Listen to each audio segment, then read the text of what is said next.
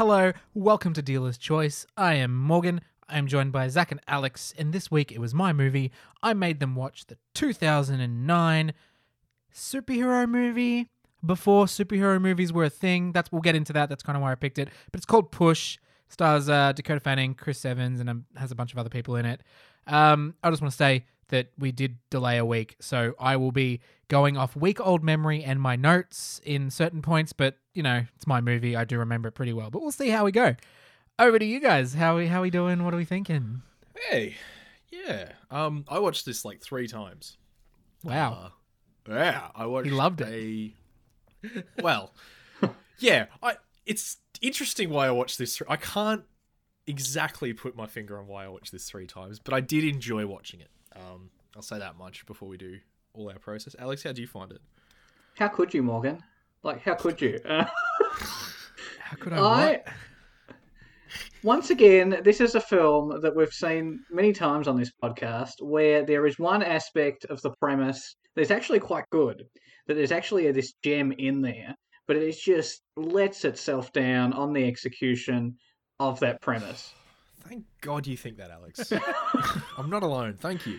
so overall, I was left with a disappointed feeling upon watching this film. There were moments there that I liked, sure, but just the overall feeling was just. okay, I wasn't I wasn't that far down the I could have been like, okay, I had fun with some of the action and stuff, but I definitely had parts of this movie where I was just like that's not clever. you could be cleverer than that. You're smarter than this. yeah, yeah. We're smarter than that. You're smarter than that. Come on, guy. Um, but I, I don't know, Morgan. How do you feel about this movie before we? Because I don't think this is like a beloved movie of yours, is it? No, so I, I I enjoyed this movie when I was a kid, but like, I like as we have like we just did a mate debate. It came out then. I love superhero movies. I don't know why. I just it's it's, it's a, it is a very favorite genre of mine. And like even when I was growing up, before Marvel had solidified their um, thing, I liked superhero movies. I like the point of them, and like as I've grown older, I understand why this is a bad movie. But I think it's interesting in like this is in, in a time where so Marvel had made a few movies, but we hadn't got this cookie cutter approach yet. This was people trying to do something different. This was an exploration of what it could be. And it is kind of like, yeah, maybe like this is more down the D where what DC have done, and it's kind of not worked as well. But it, like, I feel like at the time it was like, oh, I'm I'm glad that people are doing this, and like now we have Marvel. I love Marvel, but it's also like be cool. I am enjoying like new stuff, like mainly TV shows, The Boys and The Umbrella Academy. They're doing something different, but this is like before all that. Before we had the same thing, it was people trying to find their way. You had Marvel doing their thing, you had DC doing their thing, and then you had independents doing. And like there is parts about this movie that I really like, like the setting. I think it's really interesting to set it in Hong Kong. Um, a lot of it is shot much like I, I I, I also brought once to the table on this podcast. A lot of it is shot guerrilla style, like once from vans and stuff like that. And I think it adds this interesting element. But yeah, so I, I, I don't necessarily love this movie, and I definitely am probably going to agree with a lot of the points you bring up. But I think like like to compare it, like this was in the wild west of superhero movies. Like people were going out on their own there, and I'm glad it got tried. And mm. maybe there is stuff that like, we, if we ever get bored of the cookie cutter approach, there's stuff in here. Maybe we can. Well, it didn't work that way, but maybe we can try and do it this way. Does that make sense to you guys? I, you know what? It I does. 100%. Yeah, no, I, I completely understand. And I, I think I fully agree with you. I'm glad that this movie exists and that it is an attempt at something. Well, you say different. I was going to say this movie embodies a lot of young adult novels that came out between like 2000 and 2012. Um, pretty, pretty like spot on. Like some of the characters are 100% just, they think like, I don't know if the writer thought they were excellent and they were really cool and nuanced, or the director was like, yes, this will appeal to our target audience, but they're not new and they're not like, sorry, the characters themselves, they're not anything special. And I actually I have some issues, which I think we can talk about later on. But I, I agree. I like the setting. I like some of the action. I, I looked into that that like facts about the movie and I liked the I I like the idea that a lot of it is guerrilla, like you said, Morgan. I was like, that's actually quite, and that changes my perspective on a couple of the shots because especially there's a scene where a, a woman gets like kidnapped on the street and apparently that is just on the street Yeah. No one did anything and i was like that's just interesting Yeah, that That's seems wild. Yeah, because they come up, they put a gun to her back, and they put her in a van, and they just shot that on a normal street. Like, and they no one questioned it. Yeah, and there's also like uh, apparently the director liked the setting of Hong Kong because he was like, "We're better to get lost than in Hong Kong," and I'm like, I don't know if that was just 2009 Hong Kong, but anyone in Hong Kong at the moment is not lost. Yeah.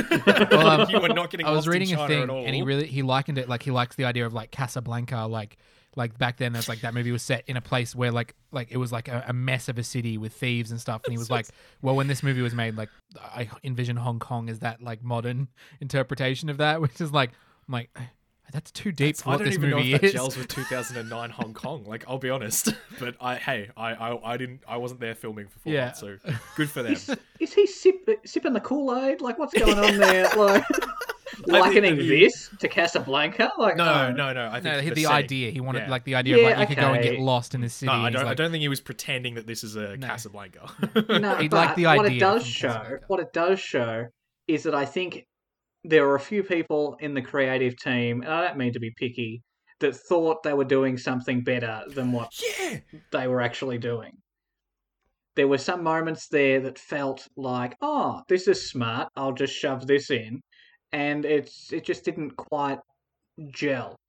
Um, I, I take your point about it being the Wild Wild West, but it is 2009, so X Men has already been released, and I felt very X Men vibes from this film. Only because they team up, there's got all these different powers that they've got. Yes, they're more structured in how many powers there actually are, and they're basically being hunted because they're different, if you want to really boil it down.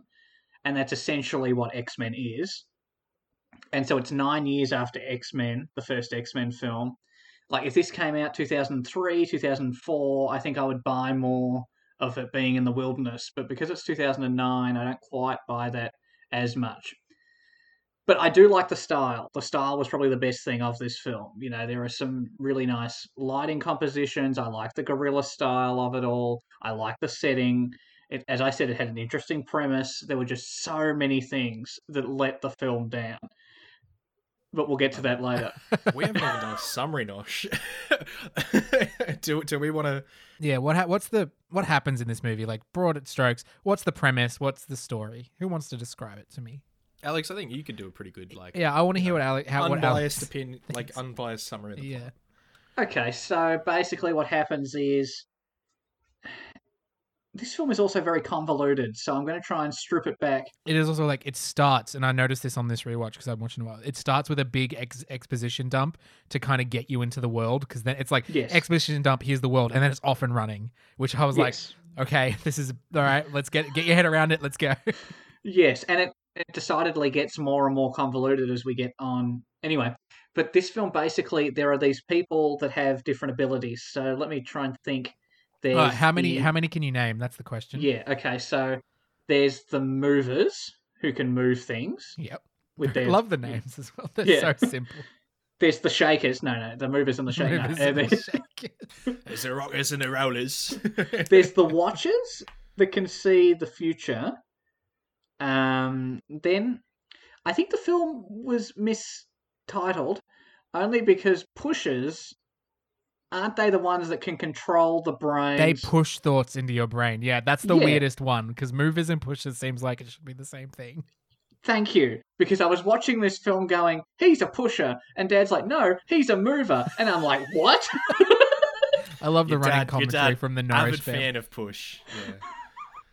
it Oh, was God. just like, oh. Beautiful. And then there were those guys, I don't know their names, but they like boil your blood. So there's the bleeders. They Okay, emit that high pitched screams that can burst your blood vessels. Yeah. And there were those ones that could protect others uh, from sh- the, the from the shadows. watchers. The shadows, yeah, Yep, yep. cool. Uh, There's and two more you're missing. Oh no, there's three Two? you're missing. ac- There's three you're missing. Three? I don't think he's Um, missing three. You've got sniffs who track people, Oh, yeah, yeah. Yeah, cool, no, but cool, and then you've got Yeah. shifters who can change the way things look. Oh yeah, that's true. And then Oh, you've that got was probably the coolest one. oh, actually, this uh, you were missing four. And then you've got wipers who can wipe memories and stitches who can heal people. Oh That's- my that's the God, full yes. list. I'd completely forgotten about. Oh, yeah, okay.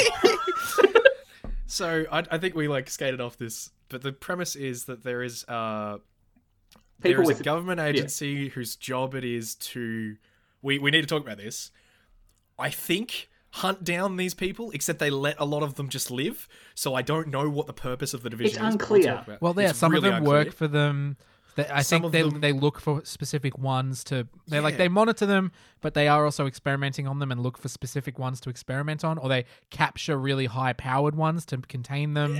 It's really weird. but- it's also like then- this time I was thinking, I'm like, how many of the ones working for them are doing so willingly because of the whole push thing that they like they never go into it, but like pushing is a very dangerous power.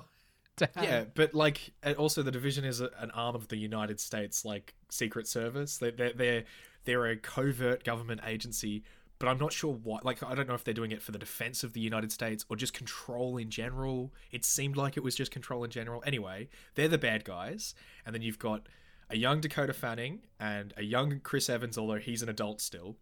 Is this after Fantastic Four?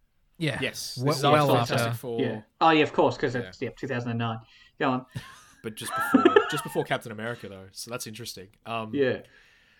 Yeah, so they get put into basically a plot to find this drug, uh, this woman and this drug that the division are using to power up people.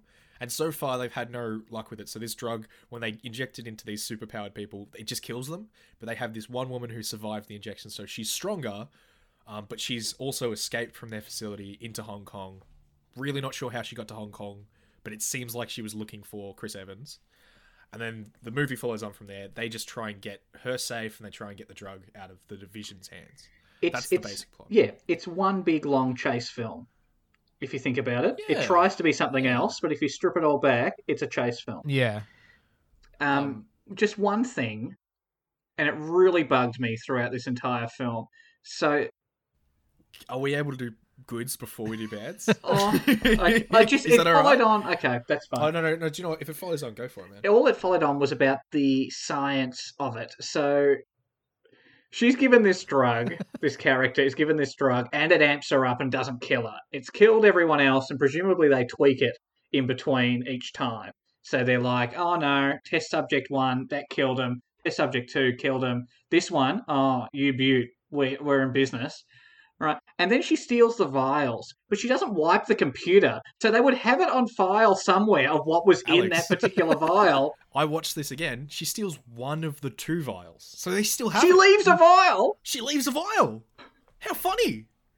It's not like It's she wipes the computers and goes, "I'm the taking other all vial copies was of this the vial." antidote that she needed. It wasn't superpower. I'm just speculating. It could be. I don't know. No, no, because then Yeah, they it- say that she needs it so to sort of uh, keep her going. It's like an Well, no, addictive drug. They like because they keep her. Djimon Hounsou, everything he says, I think to her is a lie. I think that's the only way the movie squares up on their arc. Um, Okay, okay, we'll get there. He We'll a get pusher. there. we'll talk about it. He is a pusher. He's a pusher. this he might be- pushes people. He pushes people. Morgan, this might be like a two-hour-long podcast. I think that I've got Let's so much get to into say about push. Like seriously, it's so Positive and negative. Let's go. You have to do Yeah. 10 each. I do have quite a few positives though. I do have quite a few things. Like I actually thought. Oh, do you mind if I start? Go No, ahead. go for it, go. I'd, I'd love to hear what you So think. there's two things. I think you guys are going to talk about the setting and the um the the the style, which you've already mentioned. So I'll leave that to you. I actually thought the acting was pretty on point. I I definitely had this sense that the director had a vision and the actors delivered on the what the was told. Like you could see that they were very much doing the job they were given, and that's pretty excellent. I, I um the only person I think was quite bad was Camilla Belle. I thought she was just so. Is she the main one? She's uh, Chris Evans' girlfriend. Yeah, the main girl. Yeah. Oh, yeah, the one who steals she's the thing. weak. Just- She's yeah. very weak. weak. But I love Djimon Hounsou. I think that he was putting a lot more effort in because he always does. He's a fucking excellent. If you don't know, Djimon Hounsou is the guy from Gladiator, who is uh, Russell Crowe's friend in the arena, who buries the little figures in the arena. I d- he's not been in a lot. But He's he's, in- he's in Guardians. Blood Diamond. Oh, he's in. Yeah, he's in Guardians. He's the guy who goes, Star-Lord. yeah, that's right. No, Yeah, yeah. he's he's a great actor and he really gets underused, but he's really good in this. I think he gets given a lot of space to do whatever, and he's great.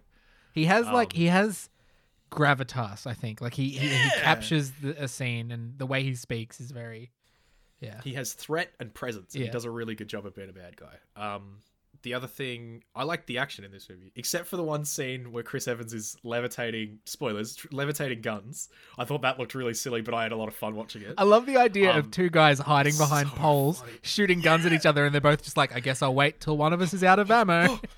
oh, oh, oh, oh. it's great. It's great. Um, it's just like I'm like, oh, it's interesting. Yeah, I've seen this before. They're both hiding, shooting guns at each other. Great. Um, but the endings action scene, and Alex, I hope you agree. I, I think that's actually a really good action scene. I think it's fe- good to fun to watch. Um, Considering the director excellent- wasn't focused on action at all during this movie, he was focused on character. yes, it's a good end. Yeah, that's it. That's it. That's an IMDb trivia. He was. He was. He's like, it's an action movie, Um, but I wanted to focus on the characters' interactions and the character development. And I was like, okay.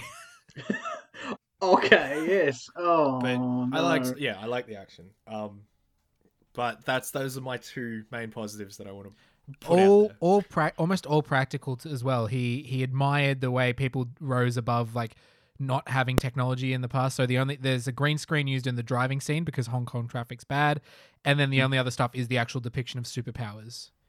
Yeah, like the rest is in the all fish practical. market where the glass is exploding because the the bleeders are screaming so loud. It's that's all practical, and that's actually Chris Evans and Dakota Fanning running through exploding fish tanks, which uh, that that actually looks pretty cool. Yeah. Yeah, it does. Those It's- are mine. Sorry. Yeah, it's a for it. pity that this film. I know we're not doing negatives. That there was not more action in this film. Uh, anyway, uh, my I, I think I mentioned before. I really like the style of this film. I really think it's at times it's quite beautiful to look at. Um, the color of it's quite nice. Uh, I like the cinematography. I like the gritty aspect of it. I'm not a huge fan of the sort of guerrilla style filming, but I did like it in this. Um, it's a really interesting premise, um, if not a little bit cliched of, of a premise, but it's still an interesting premise. I liked Ming Na. Uh, shout out for Ming Na in this film. She's always good. I really like her. Um, yeah, She's the other psychic. She's the other watcher. Yeah. The Hong Kong watcher. that's she's, right. She's Yeah, Mulan. No. What? No. Oh, is she the voice of Mulan in the animated? is she? Or was I- that was that a bad joke? was that a real bad no. joke? it's- are you talking about the the one who makes the beads? Not the one. Uh, Uh, Cliff Curtis. No, I've ah, I've got her name wrong. Um, she's in Shield, and she's in. yeah, no, that's Mandalorian. Ming Na. Yeah, Yeah, yeah, yeah, she's the voice of Mulan in the animated. Oh, she's oh, the in the voice. okay. animated. Okay, Yeah, right, yeah, that's Cool, what I cool, cool. thought. Was he was he, he wasn't saying that she's the act- actress from the the recently. Yeah, yeah, released yeah. one. I, I was like, I'm sure that's her, and it is, yeah, she's the voice of Mulan in the original, uh, cool. and she's in Shield. Cool. Actually, pretty stuff. good. I'm glad uh, we cleared that up because I was like, I didn't, I didn't know the Forbidden Kingdom. It's because you didn't say her full film. name. I was like, Oh, sorry. I yes, was like I Ming. Na. I'm like, that's Na not the full name, right? Like Ming Na Wen. You're No, thinking of. it's I Ming- like, Ming yeah, Wen. good. I was like, Me- me- uh, Me and Ming Na are on first name basis, so I'm just like, I, I really like Ming Na. It's just like Hugh. Everyone knows who I'm talking about when I say Hugh. Uh, yeah. Hugh Uh, Um, oh, Oh, I thought I was thinking Hefner. Yeah. Okay. oh, for God's sake, people. I was anyway, gonna say uh, Grant. but, you know. Nicole. Uh, Nicole. Richie. Oh no, no. Kidman. Padme? Kidman. No, we know you're kidding. Who are you talking about? Anyway, Anyway, um, carry on the with your worst dad joke. Thank you. Uh, yeah, no, that's that's about it for now. Uh, we'll get we'll get to Um, Yep. I yeah, the style's great. The, I really like guerrilla style. Like when stuff shot guerrilla, I always think that's interesting to try and figure out like what is and like, and then yeah, learning extra when you read about that behind the scenes. Uh, I really I love as well as superhero movies. I love a heist movie, and like when I remember this from when I was a kid, that's what this movie was. And then like rewatching it, you're like, it takes way too long to get to the heist element.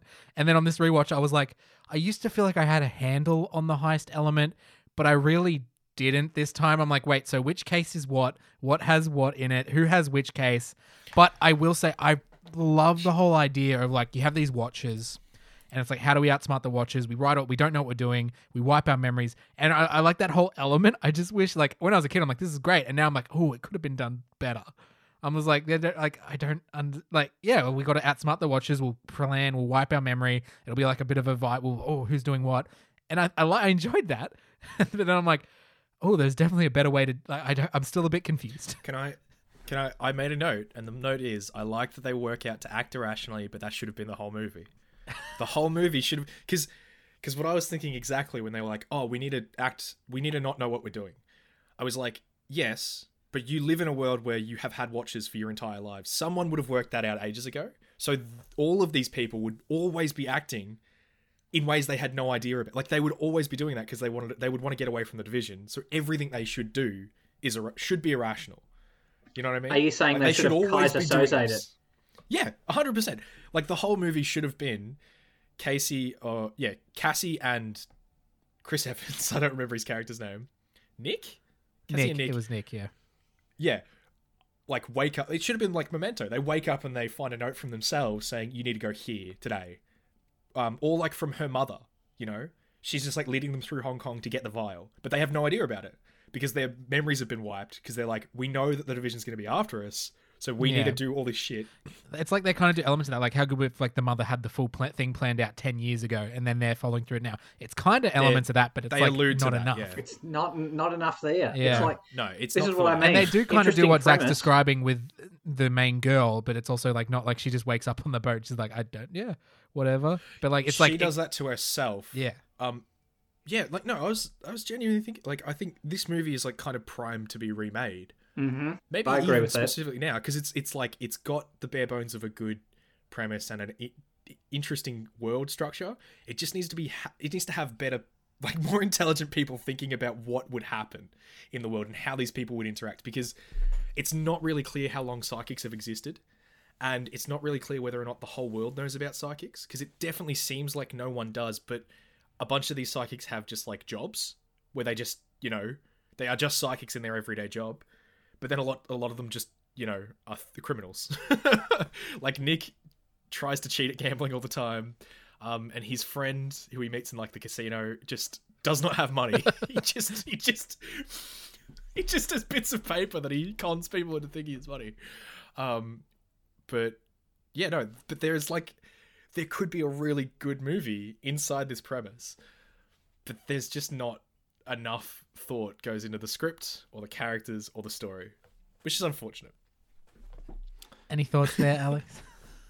Um, yeah, I agree. That money paper thing was probably my favorite bit of the entire film. I really liked that. I was like, oh, I like know, that guy and his powers a lot. Like I think he's underutilized in this movie. very underutilized. I'm like, there's an interesting character. I want to know more about him, and I never do, and it's I'm a little burned by it. Um, you mentioned the floating gun scene before. Can we just talk about that? it's fun No, it was not fun. it's fun No, it's no, no. Just think, just think for a moment. Turn off your little like, oh, isn't it cool? These guns are flying thing. It's a, okay a cool idea, bad execution. So I'm Chris Evans' character. Let's just put myself in Chris Evans' uh, frame of mind. I'm floating these guns in to meet these two guys. Right? I've got one gun trained on each of them. Right? oh by the way that whole interaction is so stupid but we'll talk about that after after you I want to see where Alex Why? is It's so dumb. Why would he What? reveal that he has guns? What's the point of floating them if he's just going to point them at their heads immediately? Yes. immediately. So he went. They went along the roof. He tried to disguise the guns, and then we just float them down. Oh, look! You can float the guns in front of. Oh no! I better not do. it. You just shoot them right there, wouldn't you? Or at least you'd shoot the offsider right there, right then See, and there. And if I you say to me that he is moving the bullet away in the chamber, that Chris Evans is trying to pull the trigger with his brain, and the other one's trying to stop the bullet from coming out. No, no, that's not shown in the film. Yeah. That's all subtext. All right, you can sort of read into that that that's what's going on, but that is not what is shown. And then they just hide behind pillars. And you talked about that as being the best action movie. Uh, sorry, the best action sequence of the film. I think not. It No. was it was very stupid, very stupid. I much I- I preferred said- Fish Tank to that. I liked every action scene except that. I said that was dumb. Oh, sorry. Okay, okay. Sorry, I, I misheard you. I agree with you, Alex. I was thinking about that scene and like uh Breaking Bad for some reason. I was thinking about like how Breaking Bad. I think it's season three. This is spoilers, by the way, for Breaking Bad. Sorry.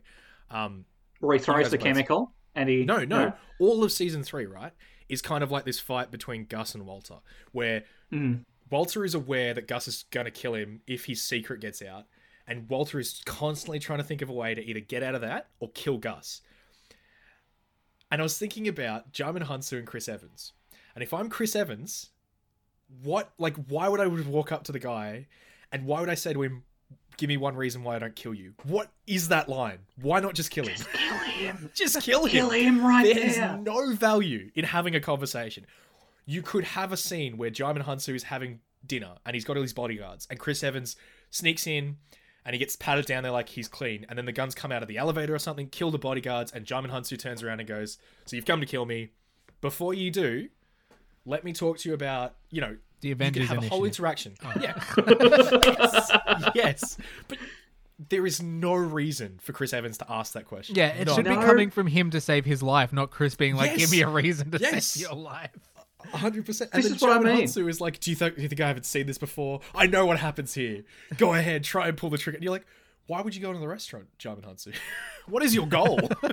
He just kind of floats want to through the movie. Just, He does. and it doesn't come from a character place. This is what gets me. There's very little character development out of any of these characters. They are all very one note, and the only reason he says, "Give me one reason why I shouldn't pull the trigger," is we're trying to build tension and we're Yes. trying to get to the action scene where we hide Go behind ahead. pillars. Make, Make my, my day. day. Alex, do you know what it is? It's like every scene is supposed to happen in a movie, so it goes into the movie. Like, there needs to be a scene where the bad guy and the good guy square off, and the bad guy explains to him that he can't kill him because that would ruin his life was in some way. So that has to happen, but it doesn't make sense. It doesn't make any it just sense from a character We perspective get at all. we get a lot of character development though, Alex. I'm I'm I'm Yeah, shocked you I- would say that. The whole we learn that uh, Kira has a whole past and she actually works for um, Division, and then yeah, like that's a whole thing. That can't be true, Morgan. It might be That whole You don't thing- know it's not true. But that can't be true because she says something to Chris Evans where it's like, we only met yesterday. And I'm like, what? How does that. What?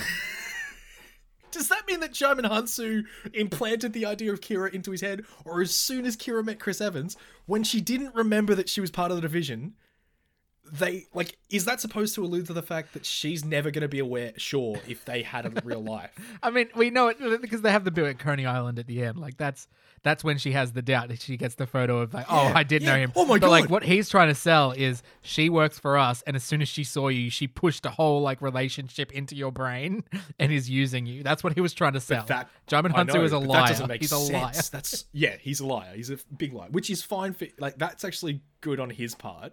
That's good to have that there because it makes him seem very arch, which is fine. But can we also talk about uh Chris Evans' plan at the end? Oh Can you my explain How God. does he to me. know? What is How does he know that Kira's going to get taken? How does he know that Kira's going to get turned? He doesn't. they, but they How give well, they give Kira over. He knows that because he tells Pinky to give Kira like hand. Give like, Kira over. He knows she's gonna get taken.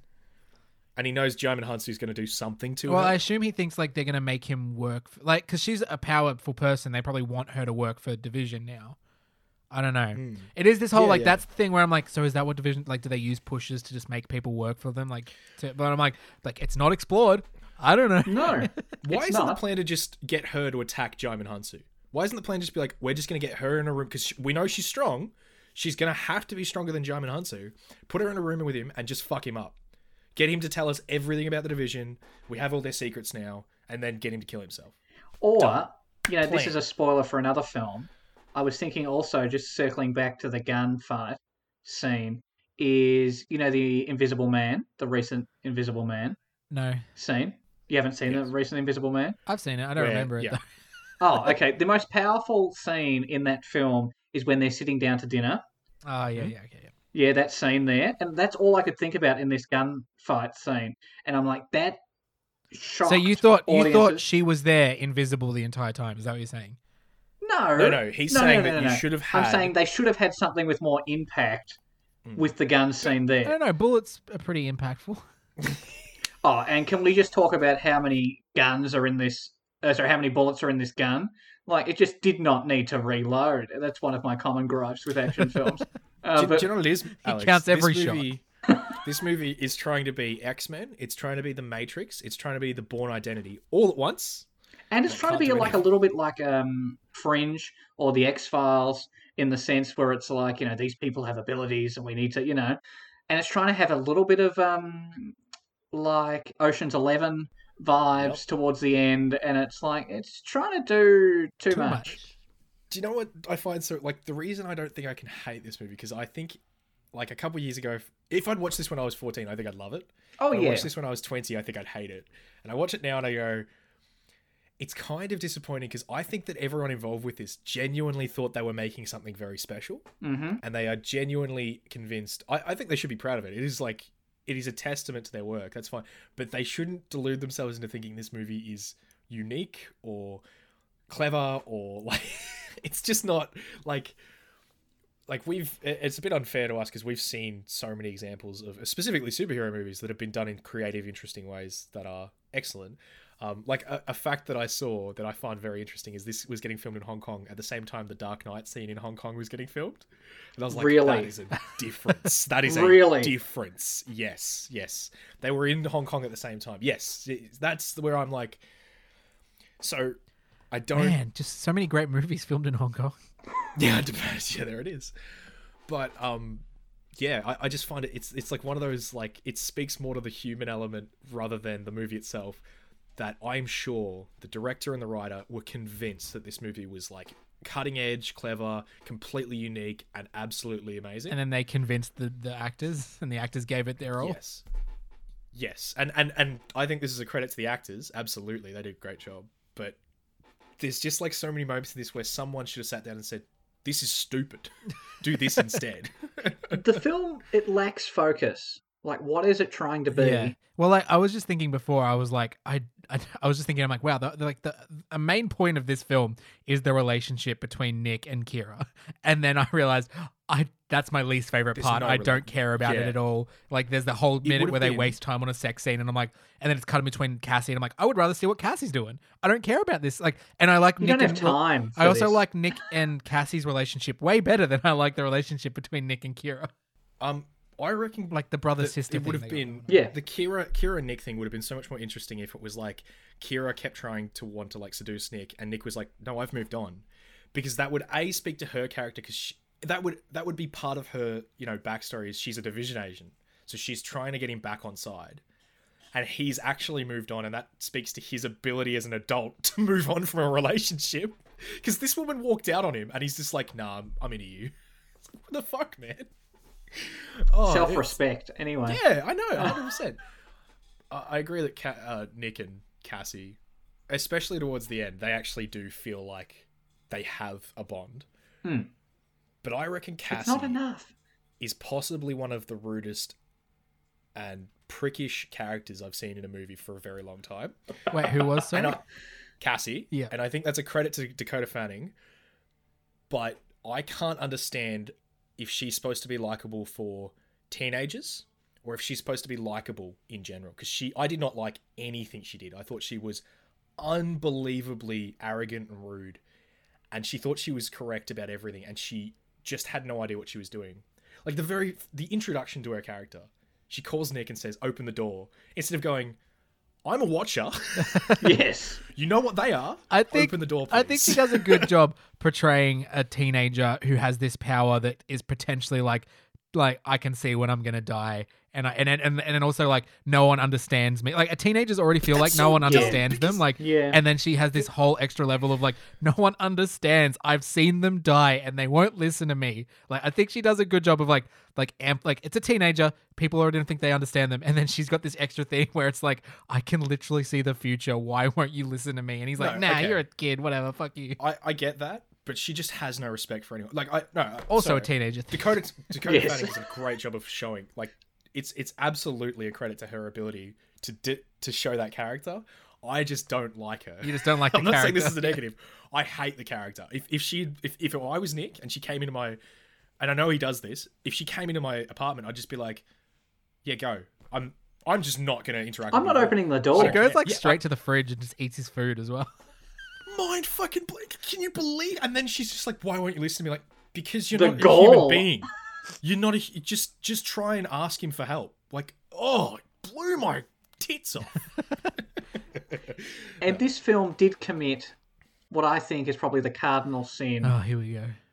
of cinema, which is setting up a part two which never comes. So So, that's not its fault. That's not. Did its they fault. really set up a part two though? Yeah. uh, it's yeah, to be a because they didn't resolve supposed the to mother issue at all. I don't know. I don't feel like that had to be resolved.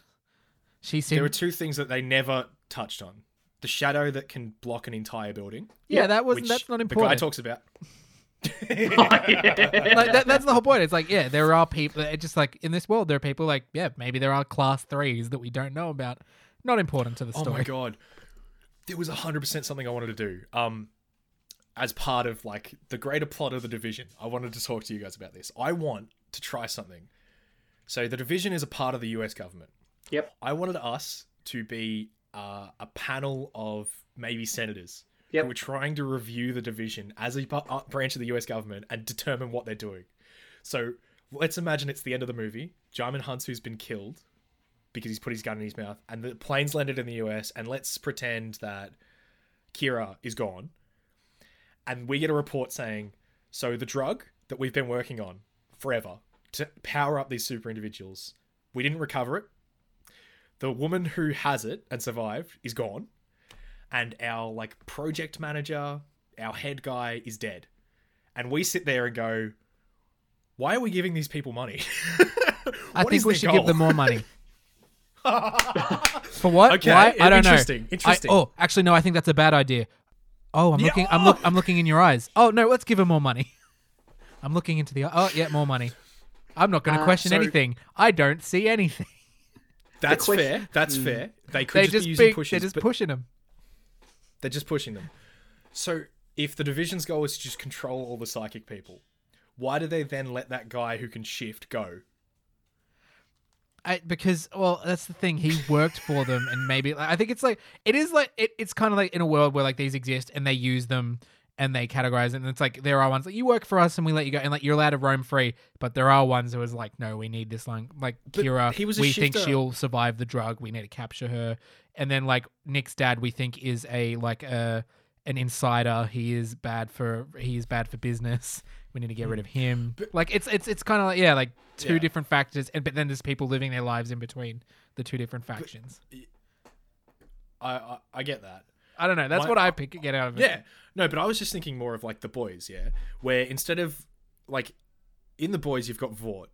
And Vought don't try to like control like they do try to control and manipulate people, but they just pay the superheroes. Like that's just so much like that, that's the easiest way around it. They don't try to like emotionally manipulate them into doing they just go, "Well, if you don't do this, we're cutting your paycheck." And I feel like that's just the sensible way to approach these psychics. Like that guy that worked for them for 10 years and then they're just like, "You can't do you you can't do it ever again. If you do, we kill your wife." But they don't kill him. Why? Surely that's just motivating someone to come back at you. Mm-hmm. Yes. Like if I knew someone with psychic powers and I was just like, "Don't use your psychic powers ever again. We're watching, and if you do it, we'll kill your family."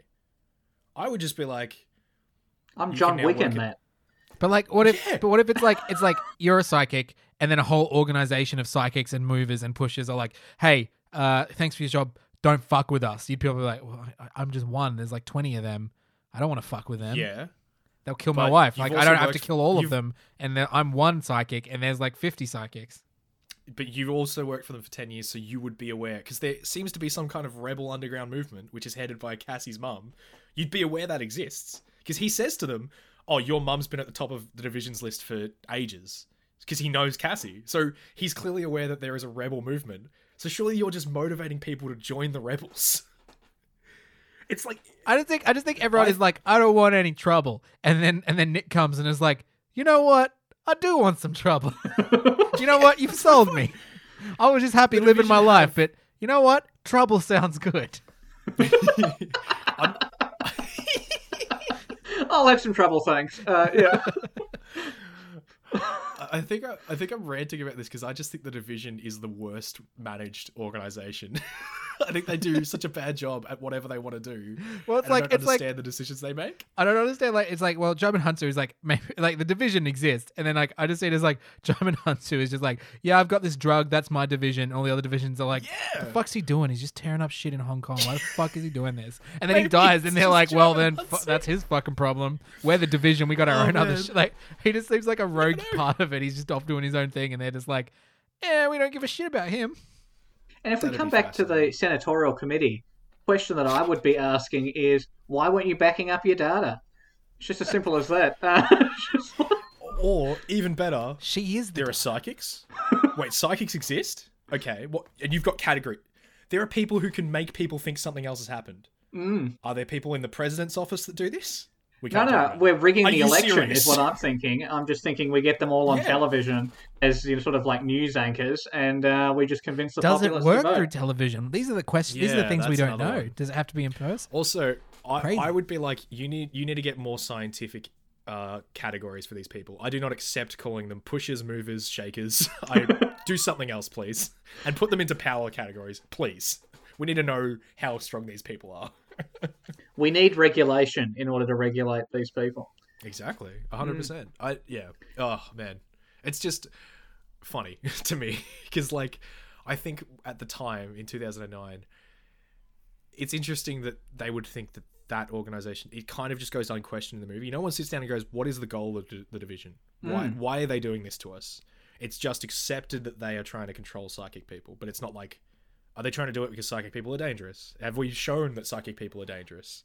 Because they seem, yeah, as you said, Alex, there's just unregulated psychic powers out there. Like that surely is dangerous. It's like um X Men Two.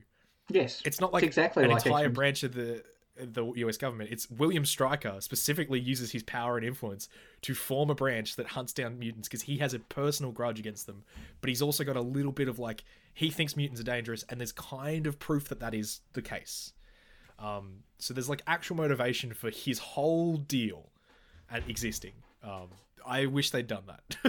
it's interesting that you mentioned the word motivation because there's I don't know, other than survival, there's very limited motivation for these people. I think I don't know. Yeah. There is yeah. Anyway, I think I've said that just- before. in like what Zach was saying, I feel like they needed to make a distinguish like the the the people who, the division maybe if they are using them it's sparingly but is not like headed by powered people because it's like powered people against powered it's like what where, whereas if the division was human based and they were trying to it makes more sense but it's like Yes. what, what's the why is the point in ha- powered people hunting powered people like why are they doing that we don't know why Yeah. and like I can understand like if it was headed by humans and maybe they had like yeah we got a pusher on board and then we've pushed it we've got a couple of people working for us that have powers to help out. But it's like Djimon Hounsou is seems to be the head in this movie of what we get, but he is powered. It's Hmm. like why? What is your motivation? why are you doing this to your own kind? Yes. And also, like, their agents are kind of dumb as shit. Like, uh, uh, the sniffers in this movie who go and capture Kira. How stupid are you? like, you know, she's like a super powerful pusher. Gag You're aware of that fact. And she's like, I need to go to the bathroom. I would just be like, piss your pants. I don't. You're not getting out. What are you talking about? yeah. You're not getting out until we get to a safe no, place. but she but she pushed them to let her go to the bathroom. Yeah. Yeah. But she didn't because they were aware that she was trying to push them. She's like, he was like, get out of my head. Yeah, but Yeah, she was still in their head.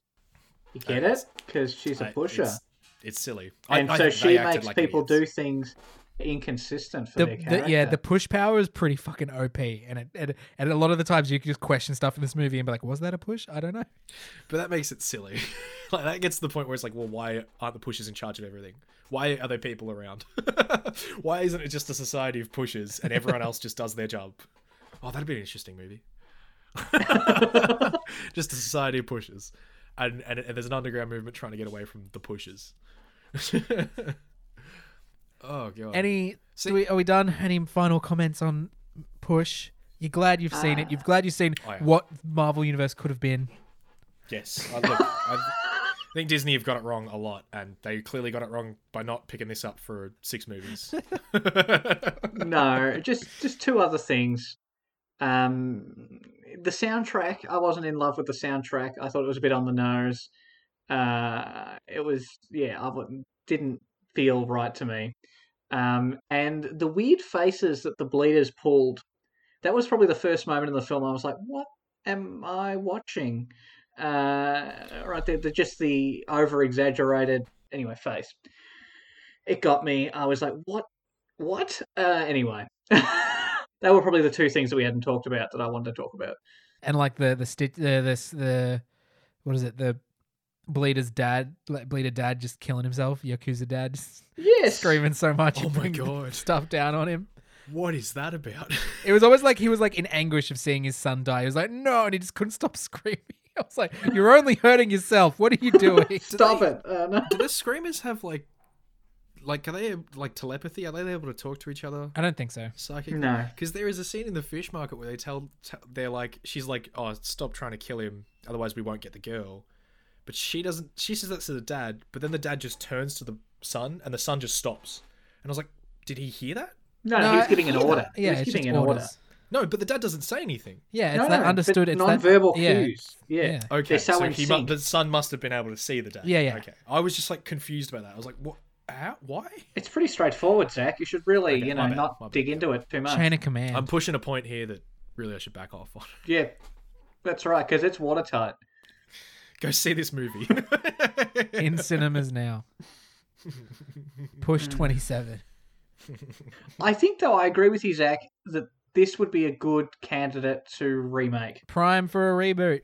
I think it's very 100%. much prime for a reboot. But as a there's enough- movie or a TV show? No, TV show. I'm all about TV show. yeah. Um, Well, they've got they've got the prequel Fanning- comic that they wrote after the movie to work off. So Oh, really? I didn't know that. Okay. that's what, that's interesting, right? They, it's like it wasn't a comic book series, but then the movie came out and they're like, let's write a prequel comic that leads up to it. Maybe it'll that has all explain the some of the problems. it's a pity those you could- answers weren't in the film. You could probably you wouldn't be able to get Chris Evans back because he's No. just too big. You could get Dakota Fanning and you could probably get Djimon Hounsou back, but have them in different roles. Maybe ha- make Dakota Fanning the mum. now like, that would be interesting. I think. Anyway, I did like that marble scene at the start. I re- really liked that scene where you're like, "What is what? What am I? What?" And then you're like, "Ah." That was a good They moment. I liked it. They hooked me. They they hooked me, they got you. and It then I was disappointed I was interesting hooked. opening Um, yes. All right, so uh, that's push. Uh, oh my god. my another one of my movies is done. Everyone's happy. We get two good movies until we're back with my tripe.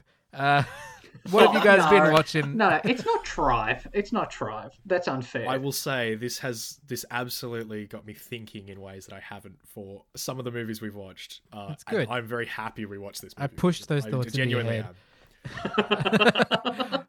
All right, if only You we could both- wipe it. No. you've both told me you've got some long lists. What what what have we been watching this week? Who wants to go first? Who wants to tell me everything they've been watching first? Alex, you go nuts, man. Okay. Well, as I said uh, before this, I do filter what I say I watch on this podcast as well.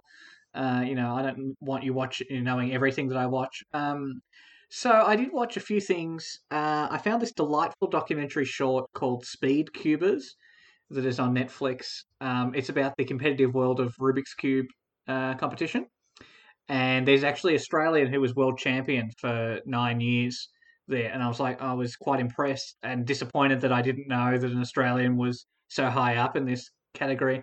But it actually, uh, we deal with competition and this sort of unlikely friendship that uh, happens between the Australian and a US competitor. Okay. I thought it was really good.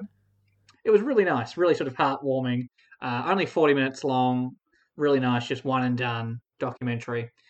Um, thanks to a recommendation from Morgan, I was watching Forged by Fire.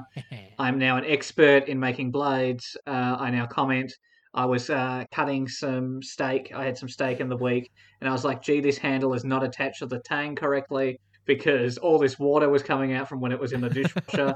I was like, "And uh, this handle was so that not blade good. can't. It's kill? a bad blade. It will not cut." um, anyway, uh, I don't know watched if it's that. of note, but I was going to say I also watched Forged in Fire. on Oh, that's nice. and I quite liked it. So yeah, If you like swords, It's- it was good to have in the background. It was good to have in the background. Yeah. Uh, you know, it's it's it's a fun show, and it's just sort of something primal in me. Is just like, yeah, you know, swords. Let's go. Let's watch it. Cut that thing. Like, you know, it's just. Anyway, uh, that was good. Um, I watched Des on Stan, which is David Tennant playing the British serial killer Des Nilsen in a three-part crime show. Really quite disturbing. Really liked the show. I I really liked that it was a British show with British sentimentalities because I felt if this was made in America, we would have seen gory reenactments of the crimes, whereas in the British one, it was very uh, understated. You hear descriptions of the crimes, but you don't hear any sort of reliving of it. And I thought that was a really interesting thing because you've got to imagine what it was like as opposed to being shown. Um, the passing of Ruth Bader Ginsburg in the last two weeks has been, you know, particularly sad. And I watched the documentary RBG on her life, which is a really good documentary if you haven't seen, and sort of outlines her impact in American law. Um, I watched Enola Holmes as well. I watched that last night also. Yeah, I needed something light after Des. Des is pretty heavy, What did you and think?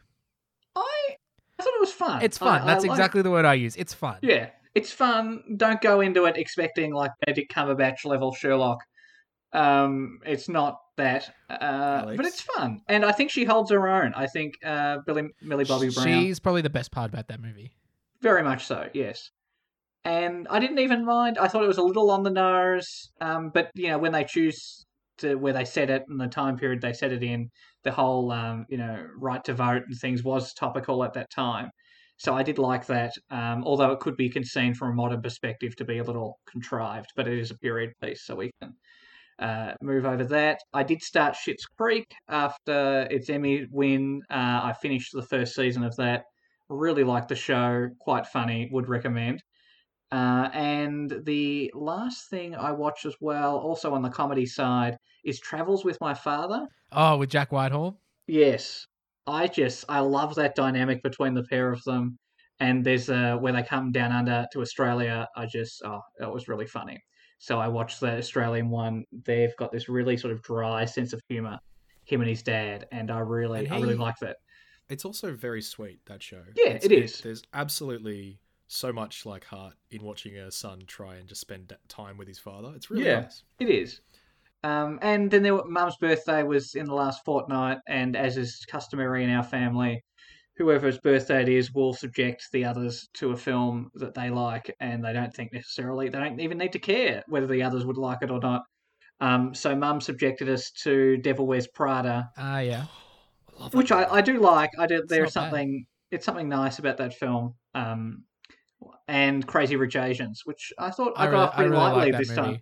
I liked Crazy Rich Asians. I have a question Uh, for you there, Alex. So, Yes? two questions actually. So, on Mhm. birthdays, you get to make people watch the Anna. uh, Does that mean so when you watch the movies to this podcast, they just are happy to join in? You're not forcing them; they just want to. That's watch it right. you. Yeah. Second question: I know your birthday's coming up soon. Have you got plans for what you're going to make them watch? Yeah, listen, I I've been pretty cruel. Um, they really didn't like uh, Swiss Army Man, which I picked on my last uh, birthday. They really hated that, and I felt quite bad. That's a pretty unique movie. Yeah. It is a pretty unique movie. Um, I don't know. I haven't actually thought about it too much. I might go. Have you guys seen The Untouchables? No, I'm familiar with the story, but I haven't seen it. No. Very I haven't, no. heartwarming. It's also French, uh, so they have to put up with the subtitles. But you know, You're not going to show them the American version of that movie? no, that's garbage. That's Yeah. pure garbage. You're not going to Uh, show them uh, Evil Dead 2? No, no, they all know about Evil Dead 2. Uh, By the by, if you had, that's a good movie, guys. Listen, it's also another fun film, and I'm glad I got to watch that. But you know, I wouldn't be putting it on my top ten list anytime soon. Uh, anyway, that that wraps me up. Zach, hit us with your extensive list. Okay, so I've actually watched quite a bit. Um, I had taken, I think, had taken a bit of a break, and I was just watching sort of YouTube stuff uh, before this. But I like, I, I looked around, and I suddenly found myself awash with all this new content that I could watch. Uh, Criminal UK, which is a, a, a Netflix show, had a second season. Um, and it's got Jon Snow, and it's probably the first time I've seen Jon Snow, the guy who plays Jon Snow, in something, and I've gone, "Fuck, he's a good actor." He has this like six seven minute monologue in his episode and it's just such a good portrayal of a character or I really really enjoyed watching him talk through it um, and I think that shows genius because it's pretty much just putting an actor in a space and letting them try and It's different every It's really episode, good. isn't it? I think you've talked about like it's different case every, Every- episode or something. every episode has a different Yeah. case um, And it's, It's in the interview. good. Is that like Yes. Yeah, the whole yeah. premise of it is it's the, it's a police investigation unit, and their whole job is to make the interview of a suspect. Uh, it, it's like kind of make it into a science so that they can crack the suspect. They they Mhm. do a bunch of research. They'll pull them in, and then they'll sit them down for like a day and just interview them. And the episode will be either you know across several hours, or it will just be like maybe the last forty minutes of the interview where the suspect is really cracked, and you see whether or not they're guilty or innocent. Uh, they don't always get it right, which are quite pre- I like um, and they don't always get their person, but it's very intense on this, and it's really good. Uh, A lot of lawyers Good. in that show. uh, yeah, it's pretty varied. Yeah, Oh, okay. actually, okay. because they they have their their like defense lawyer next to them a lot of the time. okay, that's cool. Uh, I got into the comedy of Norm Macdonald, who was a pretty, I found pretty unknown comedian from America, but he's a fucking genius. Um, and if you're any big fan of stand-up comedy, I think give him a crack because he doesn't. I don't think he initially comes across as that clever, but I think the more you watch him and try to like see what he's doing, he's very, very talented and he's very, very good at what he does. And like his whole life has been about creating stand up. So he, I don't think he's gone to the level that some comedians, like some comedians will use stand up as like a jumping off board to go to, you know, movies or get their own late night show or whatever. He's just been devoted to stand up for his whole life. And a lot of comedians think he's a genius and he is so good at understanding his audience and stuff. Um, and he's so varied. Like you expect, he comes out and he seems like an idiot uncle, so you expect all these like dad jokes, and he gives you that. But he'll also go into incredibly shocking, full-on jokes, and he'll also take like really long-winded stories, or he'll give you just really quick, uh, off-the-cuff puns. He's very good. Um, so if you are any fan of stand-up comedy, give him a crack. I don't know if you'll like him off the bat, but maybe try one of his comedy specials. Just see if you find any value in it, because he's just clever as fuck. Um, I've also been watching The Boys. Yeah, love the Season two is going on, and The Boys is delivering on so many fronts. It's really fucking solid, and it's just continued to be excellent. The most recent episode, I don't know if you've watched that, Morgan. I'm I only like have three issue with in. the implication of it. I don't know that that is at the heart and soul of what The Boys was supposed to be about, but these so far the guys who make the show have been doing an excellent job. So Yeah. I'm fine with. I, I just have the problem with season two is like, I, like this all the hero stuff is good. I'm just like I'm like, where's the boys stuff? Like I'm I'm a bit I'm a bit I'm I don't know how I feel about Hughie anymore. Like he's not a good like audience surrogate. I feel like he's just. It's like I'm like, all right, like I'm. Th- let's get this show going, and he's always like, actually, let's stop and take a breath and think about what we're doing. It's like, no, we got to keep moving. Like I I don't know. I agree with you for the first couple of episodes. I think in the recent like couple episodes, I think he's started because he's had less of a voice and he's kind of just been acting, and all these other people have had reactions to him as a character. I really liked that. I liked Butcher and Starlight. They had a, like an episode where they were just trying to like save his life, and that was really cool. I I like that a lot. I like that dynamic. I just yeah, the Um, only I, I'm so terrified of Homelander. I'd be like, I'm like, I couldn't work in the same building as him. That'd be like, he could just kill you at, at a whim and be like, yeah, like, The thing oh. that keeps yeah, the thing that keeps scaring me is that all the other superheroes are scared of him as well. Yeah. he's clearly that powerful that they are hundred percent aware he can't be stopped. except potentially Black Noir, but that's a comic book thing. Let's not go into that. No, I don't think. Yeah, well, I don't think in the show. Please I think don't. Black Noir No. is a very interesting comedic. Like he seems to be just like a very funny gag. He's Like, got a everything he's about got him is a just role funny. at some point. I think in the future, Yeah. from what I've read, I just don't know when they're gonna reveal it. Bring it up. Yeah, but yeah, watching the boys. Get on the boys if you like superhero stuff. It's very fun. Um, I know that there are a couple like old school comic book fans that rail against the boys because they're like, this is all shit that was covered in the '90s. This is all stuff that has already been addressed in comic books in Yeah. general. And they don't think it's very new and revealing, but I like it. I like it. I'm quite lot. also like at the point where I'm like, oh, I know they're coming. Like, give me Jensen Ackles as Soldier Boy. When's that happening? And I'm also like, give me Iceman as Lamplighter. I want to see him go from cold to hot. Hurry up! Like that Iceman. I don't know the actor's name. Uh, Dominic something. I think he plays. Yeah, I'm I just like, they got all these He's- he's- people that he's- like they're like when they announce them He's like, shown up, Morgan. yeah. Well, I'm not up to that yet. I, I know the sorry, I've read what happens in the episode because I'm that person, but I'm just waiting for that episode because they announced all these people good- it's a coming to the new season, episode. and I'm like, where are they? I'm like four in, and That's they're so not far. here yet. The Lamplighter episode has so far been the best. It's so good. It's just like a fun, exciting, kind of thrilling time. Yeah, I, So, I, re- actually really looking forward to because what I've read about that episode, I'm like, this is what I missed from season. This like this hasn't happened yet this season. Like fun hijinks. Mm. I've also started watching Lovecraft Country, which I think I talked about. I think So I you in talked about this a while ago, and since you've talked about it, I've heard so many people on all my other podcasts It's- talk about it. Outstanding. Lovecraft Country. Alex, I think you'd get a damn kick, good kick out of it. Morgan, I think you get a damn good kick out of it. It has so many. It is like this excellent blend of so many different genres. Um, brilliant setting, very interesting characters because I think this is maybe the first time some of these characters have been allowed to exist on the screen, and it's so it's so great getting to watch them do their job.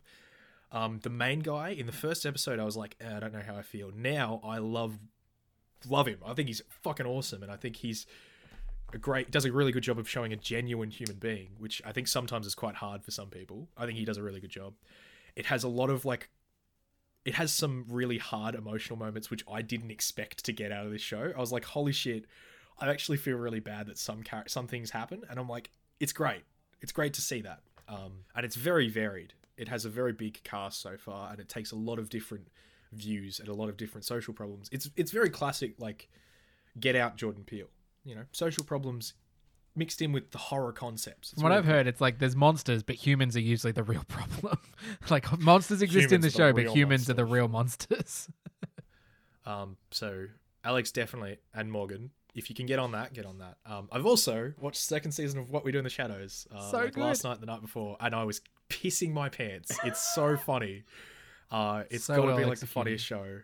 It's so good. It's just, and I can't, I can never decide who my favorite character is because every time anyone gets the limelight, it's just like they're doing such a great job, and it's fucking awesome. It is like the perfect example of like transitioning something into its own thing and like not copying. Like like they they they just like found their own like they kind of got the general direction, but they made their own way there and they've achieved. Oh, it's so good, so good. it's like it's one of those examples where I'm pretty sure this is going to start a genre if it hasn't already, because it's just nailing so many different conventions of its own premise that I'm certain people will rip this off and try it in different contexts.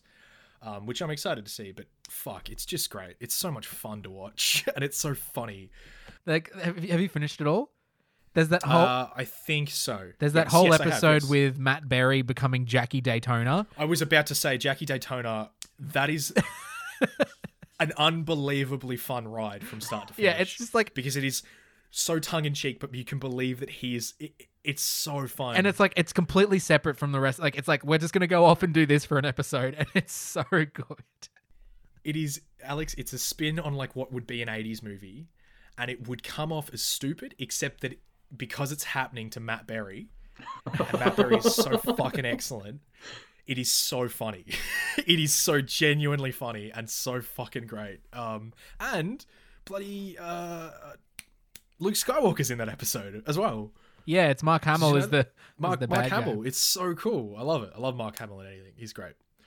Anyway, those are the things I've been watching. But the main thing I wanted to talk to you guys about, the main thing, which I think ticks a lot of your, specifically yours boxes, that I would love for you guys to get a chance to watch this show, if you haven't already. Battlestar Galactica. Oh my god! A friend of mine from work work sold me on this like three weeks ago, and um, my parents recently gave me access to like Foxtel, and it's on Foxtel, so I've just been powering through it.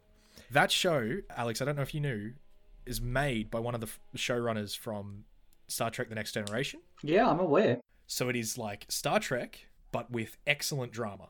Yeah. It's it's It's so good. it's uh Ronald D. Moore at his at his best. It's Oh my god, yeah. It's a really good show. I went out and bought the Blu-ray box set after watching it the first time. I was just like, I need this in my physical media collection. Oh, it's so Um, good. no, it's, a so great good. show, and what I like the Uh, most is the human drama that has you have is this really cool space drama, but it's the human thing underneath that's really good. and it's so sensible. It is everything I love in a show. Every like it is. Um, so the premise of it, Morgan, is that human human the human race has almost entirely been wiped out by this uh, uh, race of robots that they built, but has since split off from humankind. They came back and wiped out almost all of humanity. So the only surviving members of humanity are in this fleet of ships that are desperately trying to run away from the Cylons, which are the robots. And because it is a sensible show, the government that they form and the structure of their society is well thought out, is intelligent, is straightforward, and is very uh, what's the term bureaucratic. But it's bureaucratic so that they can save lives, and it's so excellent. It's it just like shines in my heart because it's like this is what would happen in this situation. People would genuinely form governments like this. They would genuinely cling to the like same structures that they had in their old life because the alternative is just chaos. Mm. But in between all that bureaucratic st- system, you've got humans, and because they're humans, a bunch of problems start occurring, and it's awesome. It's got some of the best characters I've ever seen in any Yes. show, and they're so well crafted and entirely their own, and the actors very much take on the life of the characters, and they seem to have so much influence over the characters. Um, Admiral Adama, Edward so James excellent. Olmos. Yeah. Edward James Olmos, uh, the president. She's one of the best female characters I. She's on my list of top ten female characters in any media. I love her so much. I think she's so brilliant. That's like personally. I can I completely understand if you don't. But you've also got people like Starbuck. She's awesome. Mm. Um, Lee Adama, who's the admiral's son, who comes off as a very cartoonish, At um, the start, guy he does, yeah. at the start, but he gets so well nuanced and he gets challenged again and again and again on his core beliefs, and it's so excellent to see him rise to that challenge. Um, and you've got people like uh, Baltar, Gaius Baltar, who is just a terrible individual, but almost redeemable. He's fascinating. He's a fascinating character to me. Um, and one little with him. thing, one one little thing. It's not a spoiler, but there was an actor in the original uh, old Battlestar Galactica series, and they go, "Oh, you know, we want to honor the original, but we're doing our own thing, so we'll have this actor come back and play a completely different character." And so it, it's an interesting way of paying homage to the show. Is that uh, who's that? Um, he's the I don't want to call him a terrorist leader, but he's sort of he's on one of the smaller ships, and sort of Oh, kicks up a fuss. Uh, yeah, Yeah. Um, mm, uh, his name escapes me. yeah, I know who yeah. you're talking about. I know who you're talking about. He becomes quite important in the government later. on. Like he, I love his character. Yeah, he's fantastic because Hmm. he he has a, a a viewable growth as an individual, um, and as a character. And you like start off going, yeah, he's just obviously wrong, and then he changes Yes, and embraces his faults, and he becomes an excellent voice for the people. He really does. it's an interesting way of honoring the past but still doing your own thing. Yeah, it's cool. No, it's a great show. Morgan, I think you'd like it because it's got like a lot of the set pieces and stuff are very Stargate. I love Stargate. Like a lot of the aesthetics, I think you'd really love because it just it look it's got that sort of military futuristic sci-fi. So it's brilliant in Love that it. regard. Um, but it's also got really, really excellent drama and character acting. Um, yeah, I'm glad you've seen it, Osh. I fucking love the show, and I'm, I'm can't wait to finish it. I found season one and two brilliant. Season three, I didn't like the start of it, but it got back to its excellent ground. And now I'm into season four, and it kind of feels like I just want it to be finished. And I'm really glad that the show has a conclusion. I'm really Yes. happy about that. Don't watch the prequel series. Uh, I ha- oh the the mini the mini episode No, no, you can watch the mini episode, but there's a whole other show, Oh, Caprica, I which is set like I a hundred years that. before. Don't bother. Thanks, Alex, for saving Zach a lot of time. That's all right. Um, that's what I'm here for. Uh, yeah. Sorry, I think I think I went for fucking ages. So Morgan, you go. That was my couple weeks. So I've been watch. What have I watched? Watched uh, the Ghost 2016 Ghostbusters because I'd never seen it. Oh yeah. Um, It wasn't as bad as everyone gave it rap for. It just wasn't in the spirit of what I thought the original Ghostbusters was. It was like it just wasn't in the spirit. But it's like I love Kate McKinnon. She was the standout in that movie. She's amazing. And even like like Chris Hemsworth, like his role's stupid, but he he just he takes it in his stride and is uh, always phenomenal. So yeah, uh, but I'm very excited. So that's part of like we're gonna rewatch all of them. I was gonna rewatch all of them and then watch the new one, but now I'm just taking my time because who knows when the new one's coming out. And then watched. So this the other day I watched Bill and Ted Face the Music. So I watched the first two, and then I watched the new one. Uh, I think if you go in and s- without without like zero expectations, like forget that it's been like a very long time and you've been waiting for it, it's just dumb fun. Like, and it's it's it's Hmm. kind of in it's pretty much in the spirit of the original. But I think a lot of people had like it's the third one and we've been waiting years for this. They had a lot of built up expectations. If you go in without those, you're gonna have a fun time. I think is the uh, main thing with that movie. It's Bill and Ted. Like, yeah. Um, watched Enola Holmes. Just yeah, fun, fun movie. yeah. D- It's d- what it I is. went in, Yeah. Ex- wasn't didn't know what I was expecting. Don't have any expectations. Just Henry Cavill was an interesting Sherlock Holmes. I think that was like, I don't know how I feel about it. But you don't get a lot of him, so you don't. So it's hard. It's like, oh, it's Yeah. fine because you don't get a lot of him. If you got more, maybe it'd be like, but it's not a lot. Um, And I felt also Yeah. just one little thing about her breaking the fourth wall. There was a tendency, like I, I rolled the first few times that she did it, but by the end of the film, I, I sort of took it as charming. Um, so it was really interesting. Yeah, the breaking the fourth wall was interesting. I, I was okay with it. It was just like part of the tongue in cheek of that movie, I guess. Uh, I'll also last night, so we watched that, and then watched. Alana wanted to watch this, and I'd never watched it before, and glad I watched it. Watched Eddie the Eagle, which is Oh, right, yeah. uh, Taron Egerton, Hugh Jackman. It's about this uh, British downhill skier who captured everyone. Like imagine, like they loved him at the 1988 uh, Olympics. A lot of lot of heart and soul in that movie. It's just like the feel good movie. It's good. I love Taron. I love Hugh Jackman. It's yeah, just a lovely movie. It's on Disney Plus if you want to check it out. But yeah, I'd never seen it, and yeah, I, I don't know. I really enjoyed it. Um, very uplifting, and also like had heartfelt moments in it. Yeah, just cannot uh, speak highly enough of that movie. I think it's just an uh, gem. Then if uh, neither of you seen it, maybe I'll make you guys watch it on this podcast. Yeah, I haven't seen it, so yeah, I'd be all for that. Yeah, maybe maybe we'll add it to the list. I've not seen it either. Yeah, maybe. And then the last little thing I want to give a shout out to. Um, I watched a couple episodes of the American one, but like because it's American history, I'm not very well versed, but I like the people who do it. But uh, Australia now has its very own drunk history. It's on Channel 10. Um, it's on week to week, but actually all of the episodes are available on their website if you want to binge it.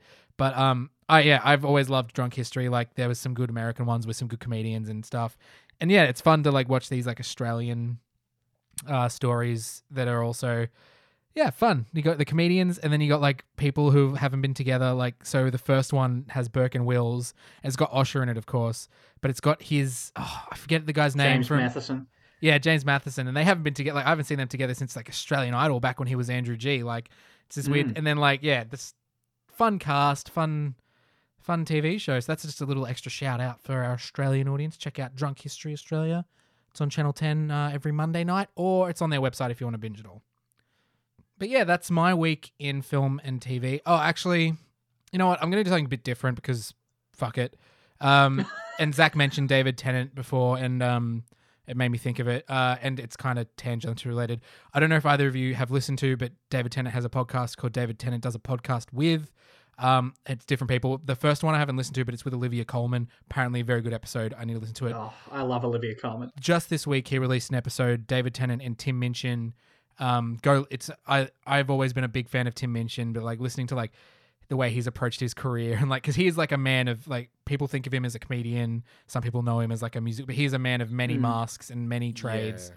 and that's just He's yeah a very intelligent individual. so like against form for this podcast where we watch movies and TV to recommend a podcast, but yeah, the uh, uh, David uh, Tennant does a podcast with Tim Minchin episode. Very very good because he also talks about his TV show, which I talked about on here, called Upright, which is also very good. But yeah, that's my recommendations done, All right. and that would close out the episode with. So that's uh, thank you for joining us. Next time. Alex will be his. He'll be showing us his movie. Oh, yes, indeed. I have to think. I have to think long I'm and sure hard he's got many options lined up for us. Mm-hmm. I do. well, then, until then, uh, thank you for listening and thank you for joining me, guys. And we'll be back with more movies, more TV, and maybe some other stuff. I don't know. bye bye. Bye, everyone.